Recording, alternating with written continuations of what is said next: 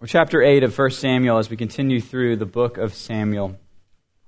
And we're coming up to a very important chapter, very important passage in 1 Samuel. This is where everything turns, everything kind of hinges on this chapter as we move from Israel as a time of tribes and judges now into this monarchy and, and them demanding a king uh, from Samuel and from God.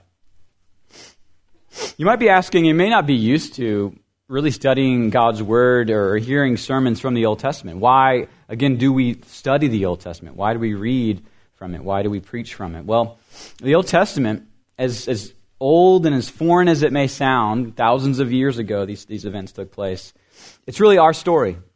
It's our story as believers, as God's people. God's people started as, as a nation, as families, and then it and it branched out and it, and, and, it grew and it turned and it and Jesus' time it came, it came into the world of the Gentiles. And so not only that, but it's who we are. As we read about uh, these Israelites, we see ourselves. We see our own inclinations. We see our own sins. It's who we are. Um, but it's also what we need. As we see God's grace and His favor poured, up, poured out upon them in, throughout the Old Testament, it's what we need. And it anticipates this bigger story of Jesus' coming, that as we read the Old Testament, it points to Jesus. That's why these aren't just separate stories of just moralistic tales of how to, how to behave and how not to behave. It's meant to point us forward to the coming King, Jesus, who would save us from our sins. That's how I'm approaching every text, every time I come to preach. It's to point you guys to our Savior. That's why we read these stories in the Old Testament. It's our story and it's one big story. It's a bit of a longer text, but I will ask you if you're able to please stand for God's Word, the reading of God's Word as our tradition, to give honor to His Word. We'll be reading all of chapter 8. This is God's Word. When Samuel became old, he made his sons judges over Israel. And the name of his firstborn son was Joel, and the name of his second, Abijah. And they were judges in Beersheba. Yet his sons did not walk in his ways, but turned aside after gain. And they took bribes and perverted justice. And then all the elders of Israel gathered together and came to Samuel at Ramah and said to him, Behold, you are old, and your sons do not walk in your ways. Now appoint for us a king to judge us like all the nations. But the thing displeased Samuel when they said, Give us a king to judge us. And Samuel prayed to the Lord. And the Lord said to Samuel, Obey the voice of the people and all that they say to you, for they have not rejected you, but they have rejected me from being king over them. According to all the deeds that they have done from the day that I brought them out of Egypt, even to this day, forsaking me and serving other gods, so they are also doing to you. Now then, obey their voice, only you shall solemnly warn them and show them the ways of the king who shall reign over them. So Samuel told all the words of the Lord to the people who were asking for a king from him. And he said, These will be the ways of the king who will reign over you. He will take your sons and appoint them to his chariots and to be his horsemen and to run before his chariots. And he will appoint for himself commanders of thousands and commanders of fifties, and some to plow his ground and reap his harvest, and to make his implements of war and the equipment of his chariots. And he will take your daughters to be perfumers and cooks and bakers and he will take the best of your fields and vineyards and olive orchards and give them to his servants. And he will take a tenth of your grain and of your vineyards and give it to his officers and to his servants. And he will take your male servants and female servants, and the best of your young men and your donkeys, and put them to his work. And he will take a tenth of your flocks, and you shall be his slaves. And in that day you will cry out because of your king, whom you've chosen for yourselves. But the Lord will not answer you in that day.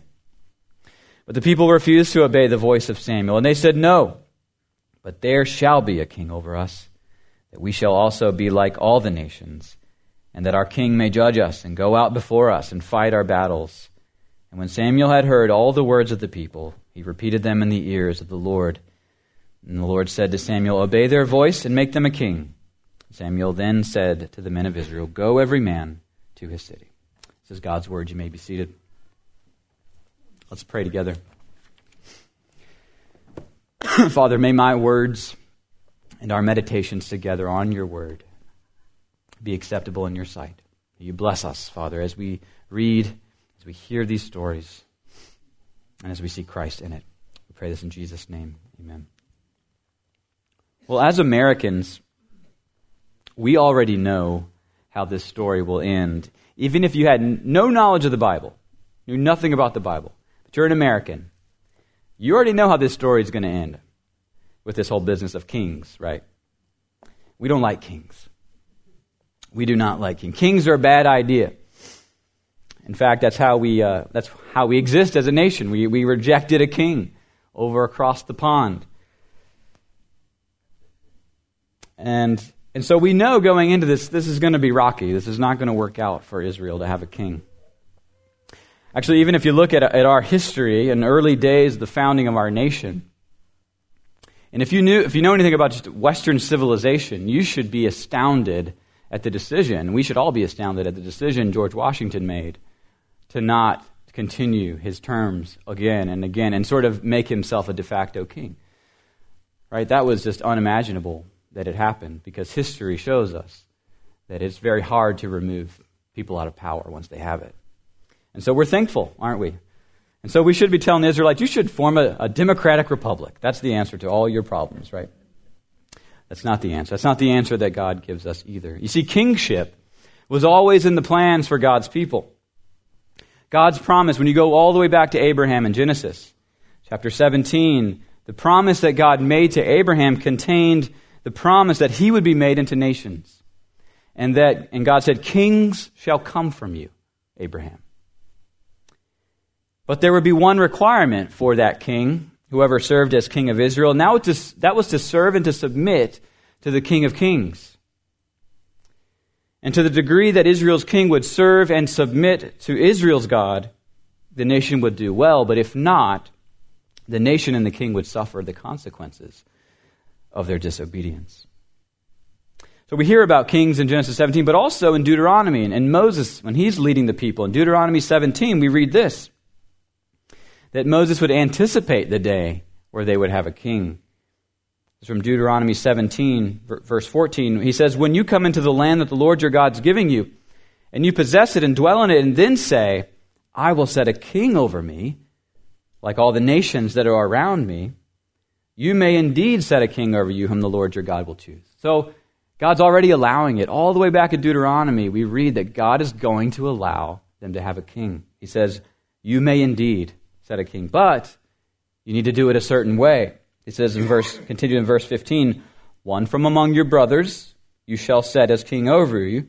You may not put a foreigner over you, who is not your brother. Only he must not acquire many horses for himself or cause the people to return to Egypt in order to acquire many horses, since the Lord has, God has said to you, you shall never return to Egypt. He shall not acquire many wives for himself lest his heart turn away. Nor shall he acquire for himself excessive silver and gold. So there's this, um, there are limits to what he should do in the, in the nation. But also there's spiritual standards that this king must hold. Verse 18 of chapter Deuteronomy 17. And when he sits on the throne of his kingdom, he shall write for himself in a book a copy of this law, approved by all the Levitical priests. And it shall be with him, and he shall read it all the days of his life that he may learn to fear the Lord his God by keeping all the words of this law and these statutes. So he should be a man after God's own heart. He should know the law. He should be not only the military leader, the leader of government, but he should be a spiritual leader, this king. So the issue that we have in verse in chapter 8 of 1 Samuel is not their request per se that they want a king. But the issue is the motivation behind it. Why? Are they asking for a king?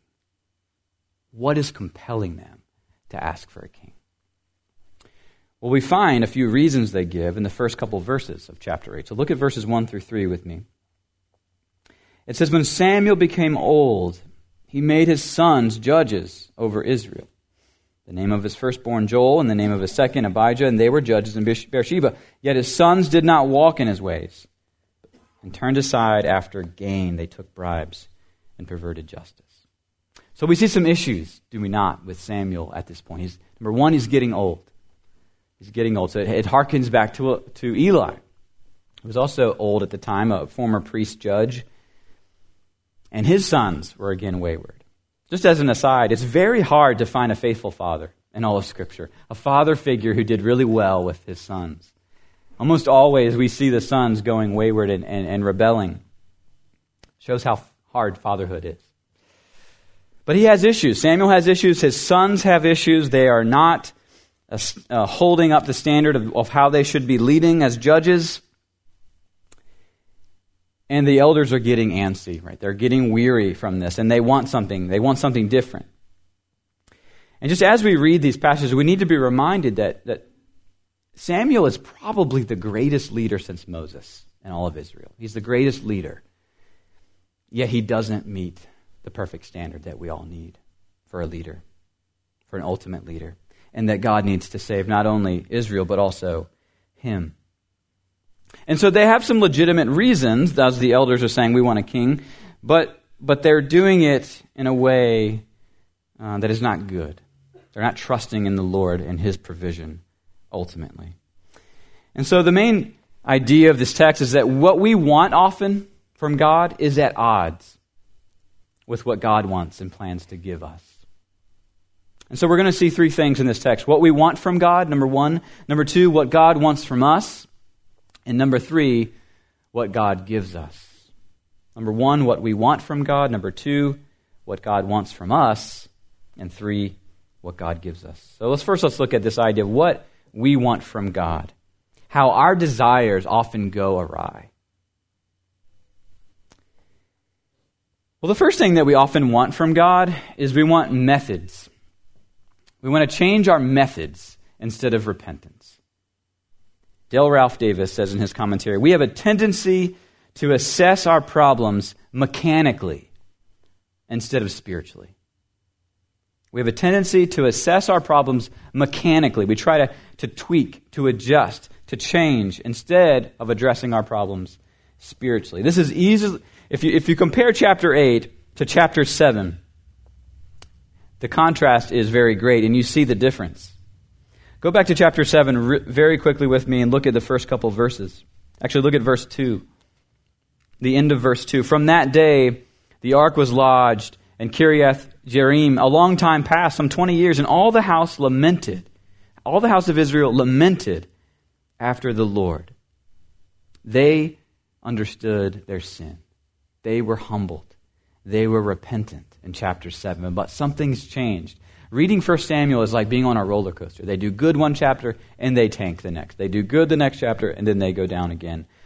We were riding high in chapter 7. They were humble, they were repenting, they were confessing, they were believing in God, and God defeated their enemies, and now we're going back down in, in chapter 8. G.K. Chesterton once wrote When a person stops believing in God, they do not believe in nothing. They then become capable of believing in anything. When a person stops believing in God, they do not believe in nothing. They then become capable of believing in anything. When you stop looking to God for, for the source of your strength and salvation, you will then look to anything. In our day and age, in our culture, many are, many are describing themselves spiritual but not religious.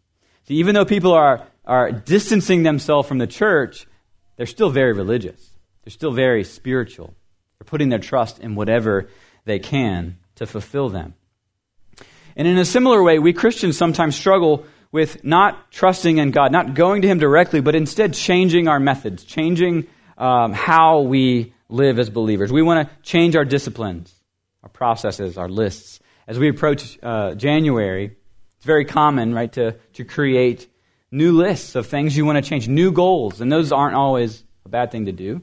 It's good to assess your life and see what you can change, how you can become more um, faithful. Gym memberships skyrocket, right, in January. And then they, then they go back down again in the summer. We always want to be changing things, tweaking our methods instead of going deeper and repenting and going before God, exposing our heart to Him new disciplines, new processes, new lists. Those aren't always bad. They can sometimes be really helpful, but it needs to be led by heart change. It needs to be led by heart change. What do we else do we want from God? Often we want God to help us, but on our terms. We want God's help, but we want it to be on our terms. And that's what we see that, that Israel is doing. In verse 5 and 6, they say, Behold, you are old, Samuel. Your sons don't walk in your ways. Now appoint for us a king to judge us like all the nations. We're rejecting you, Samuel. The help that we have in you, Samuel, we don't want. In verse 6, it says, But the thing displeased Samuel when they said, Give us a king to judge us. And Samuel prayed to the Lord. Samuel was already judging, he was already leading Israel. He was what God had put him in that position. But they were rejecting that. They didn't want that kind of help. They wanted the help they wanted. Dale Ralph Davis says instead of looking to God for help, we're more interested in prescribing what form God's help must take. Have you ever said to yourself, God, I want your help? If it means I don't have to work very hard.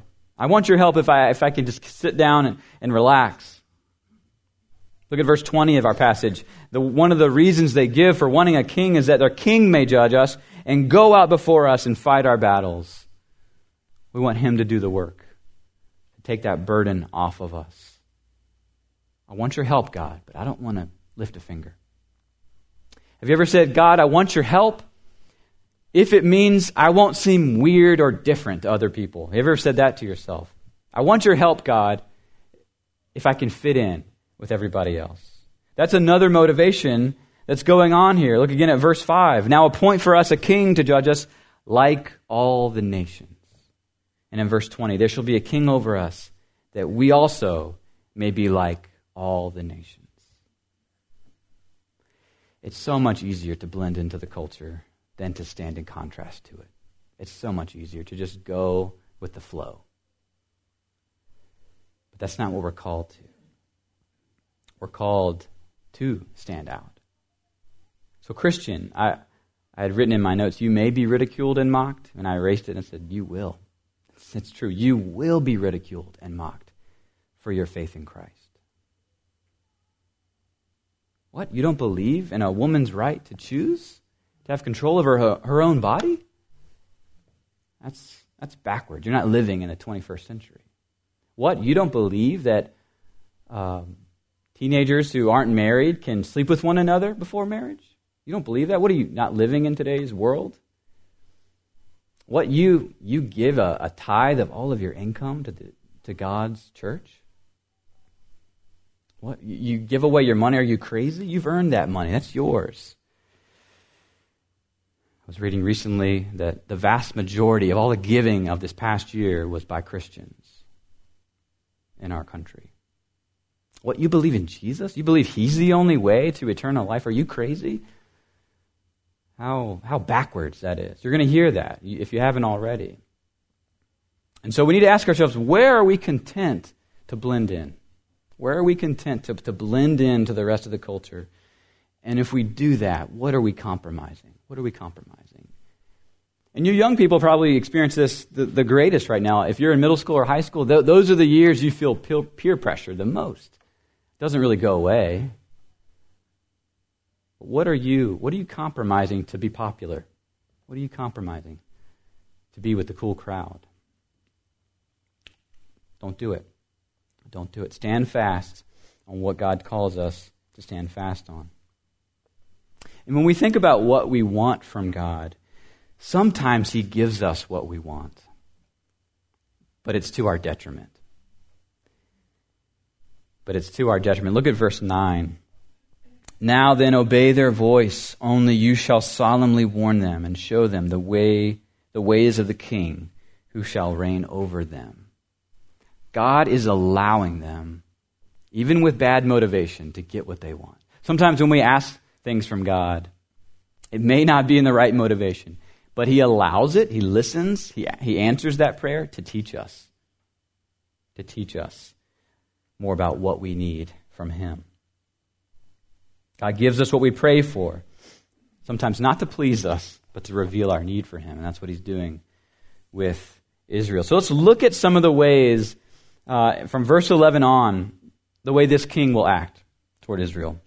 He said in verse 11, These, This will be the way of, of the king who will reign over you. He will take your sons and appoint them to his chariots and to be his horsemen and to run before his chariots. So here we see conscription, that there's going to be a draft of the men of Israel. They're going to be taken from the homes and they're going to be forced to serve in the military. And in verse 12, we uh, see a continuation. He will appoint for himself commanders of, fifty, of thousands and commanders of fifties, some to plow his ground and reap his harvest and make his implements of war and, and equipment of chariots. So they're, they're to grow and centralize the military and grow the king's wealth. In verse 13, we read that he'll take your daughters to be perfumers and cooks and bakers. So he's going to take the women, the, the daughters of, of the nation, and, into the royal courtly duties. In verse 14, we read that he's going to take your personal property from, for government needs without compensation. In verse 15, we read about a federal income tax. He's going to take your money. In verse 16, taking of property and assets and we see this again in verse 17. He will take a tenth of your flocks, and you shall be his slaves. But lastly, the monarchy will remain. Look at verse 18. In that day you'll cry out because of your king, whom you've chosen for yourselves, but the Lord will not answer you in that day. There's no going back. Once this monarchy starts, they will have a king all the way through the rest of the, of the Old Testament until the end of the exile. So these are what they're going to give up. And he's telling them this is what's going to happen. I mean, the government's going to get bigger. You're going to be taxed. But notice the ultimate theme of this king. He is going to take. He is going to take. He's going to take. Look at that repeated again and again through these verses. He will take, he will take, he will take. He's a king who's going to take from you. Last thing I'll say on this point of what we want Sometimes our solutions to what, to what our problems are can be clearly logical, but utterly godless. Clearly logical, but utterly godless. Dale Ralph Davis says Israel's request for a king was perfectly rational, yet God viewed it as a rejection of his kingship. It would strengthen them militarily and economically, but they would reject the source of all of their life. Israel was continuing to do what they'd always done and that's reject the kingship of God. See what he said in verse 8? Read verse 8 again. According to all the deeds that they've done, from the day I brought them out of Egypt, even to this day, forsaking me and serving other gods, so they're also doing to you. He, what he's saying is that Israel's doing what they've always done, and that's reject me, God says. And so as we think about that, what, what are some solutions we've, we've implemented in our life, in ministry maybe, that are logical, rational, but they're utterly godless. Sometimes I think about what the church has done in the name of evangelism and church growth, where we tell God that He'll benefit from our success if we do this or that outreach, if we, if we um, do whatever we want just to get people in the door. He'll benefit, God. You'll benefit, God, and we'll be successful. Instead of saying, let's let God be successful and we benefit from him and what he tells us to do in ministry and in life. So that's the first idea what we often want from God. Secondly, what God wants from us. What does God want from us? Well, this is shorter point because he just wants a couple things. God is most interested in our repentance and obedience, not in our new methods. And ultimately, God wants us to be reminded of two things our sin and His grace. I mean, that's the overarching story of the Bible, isn't it? Our sin and His grace. Look back again at chapter 7 with me. This is a great roadmap of what sin and grace look like. So in verse 2 of chapter 7, we see that they're lamenting after the Lord. They're downcast over their sin. They're told in verse 3 to put away the foreign gods, put away the Baals, the Ashtaroth, Put away your idols. So, verse 4, what do they do? They put away their idols. They repent. And they serve the Lord only. And then they fast on that day. They pour out water before the Lord. They say in verse 6, We've sinned against the Lord. We've sinned against the Lord. And then later they ask Samuel to intercede for them. They cry out to the Lord. Verse 8 The people of Israel said to Samuel, Do not cease to cry out to the Lord our God for us. They look to him in faith. We see lament, we see repentance, we see confession, and we see faith. And then at the end of that whole section, they see victory in battle. God wins the battle for them. Sin and grace. Many people are going to come to churches, services this Christmas season. They'll come to our Christmas Eve service. Perhaps you're even here right now, not a believer. And you think that being a Christian is about being a good person. And that a pastor's main job is to remind people of the rule book in order to be a good person. Right? I need to be on the, my best behavior if God's going to accept me, accept me into heaven. If I'm going to get into heaven, I've got to be a good person. That's, that is what Christianity is for many people. And maybe that is for you today. And my main job is to tell you where you're, you, you've messed up. If my main job is to remind you of the rule book, then I would have resigned long ago. I don't have a job to remind you of the rule book, but to tell you you can never follow the rule book. It's too uh, it's two way, it's, it's above our heads. But someone else followed that rule book in your place. Jesus Christ followed it perfectly for you. And so we have no righteousness of our own. I, I, have no righteousness in and of myself. I look to the righteousness of another. That's the message of Christmas. That's the message of grace and salvation. That I am a sinner who need a Savior, who needs a Savior. And not only did he give us his righteousness, he took our punishment on the cross. It's not about being sure. Now, don't go home and say, "Well, Pastor Blake said that you know I can live however I, however I want." That's not Christianity either. No, when we get the gospel, when we see we can't do anything to earn it, our heart changes and we want to do good to please our Father, not to earn heaven. We can't earn heaven. And so God will help us on His terms not ours. And so, what are those terms? Well, that leads us to our last point what God gives us. What God gives us. And before we can see what He gives us, we have to admit that we fail to give Him what He wants. That no king in Israel would ever uh, fare well here. Even the best of kings, David, would fail. And it's a very important point, even for our church now, as, we, as we're transitioning and trying to find a new pastor no pastor will, will, will be perfect here either. I've been around long enough, you know that I do not meet that standard. So we need to be reminded that any human being that leads, any man who leads God's people, is going to fail. And his sole job is to point you to the one who didn't fail for you.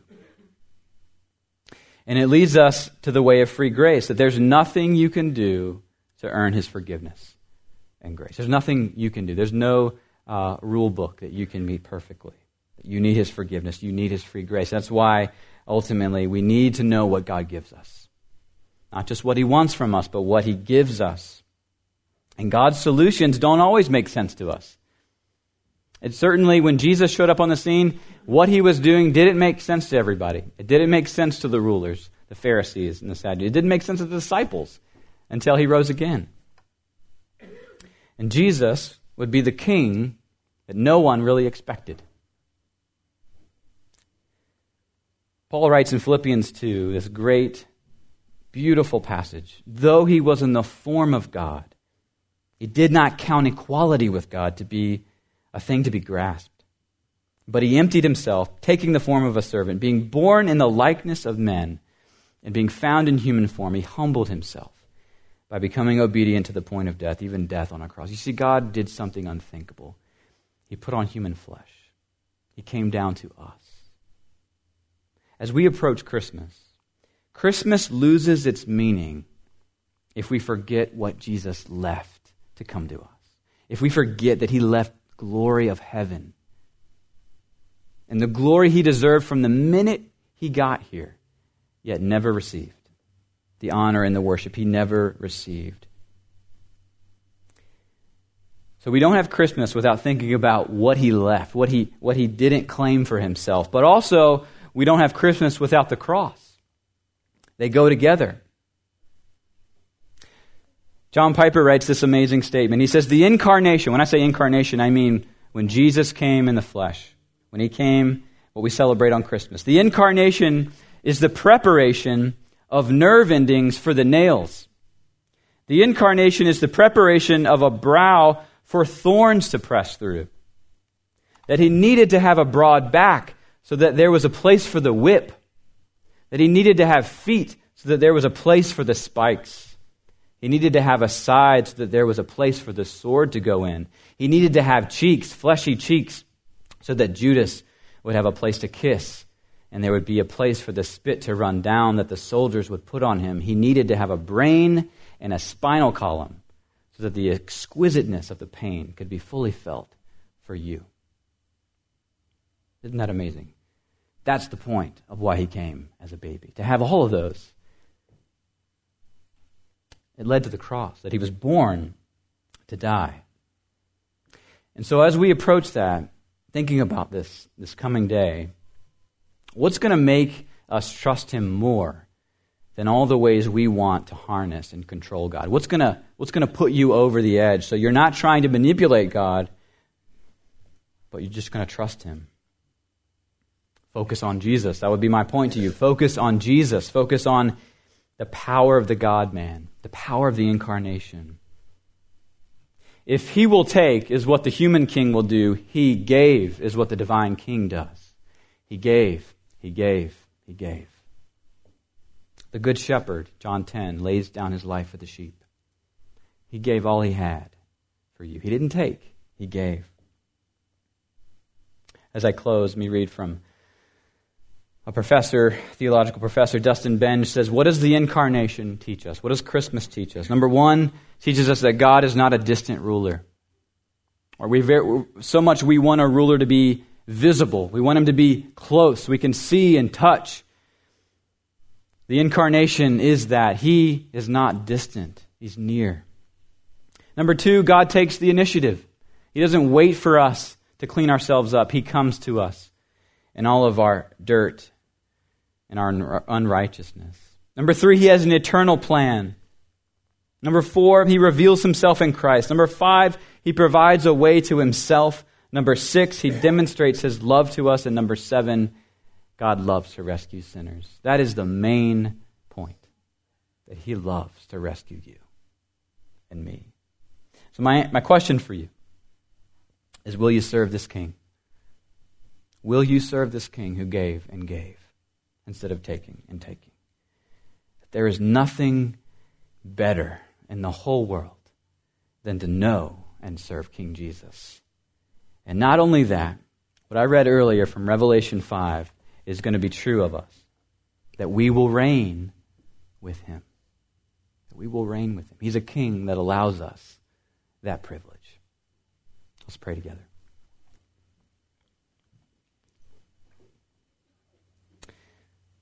Father, what an amazing truth that we have a king who is not just a king over us, but he's a king who, who went low for us, who served us to the point of death on the cross. And he is now highly exalted in heaven, interceding for us, praying for us, waiting for us as we wait for him to return. Father, give us strength, give us faith to trust Jesus more and more, to cast aside our idols, to cast aside our methods, our ways of adjusting the help that you've so graciously given us. Help us to receive it. In Jesus' name we pray. Amen.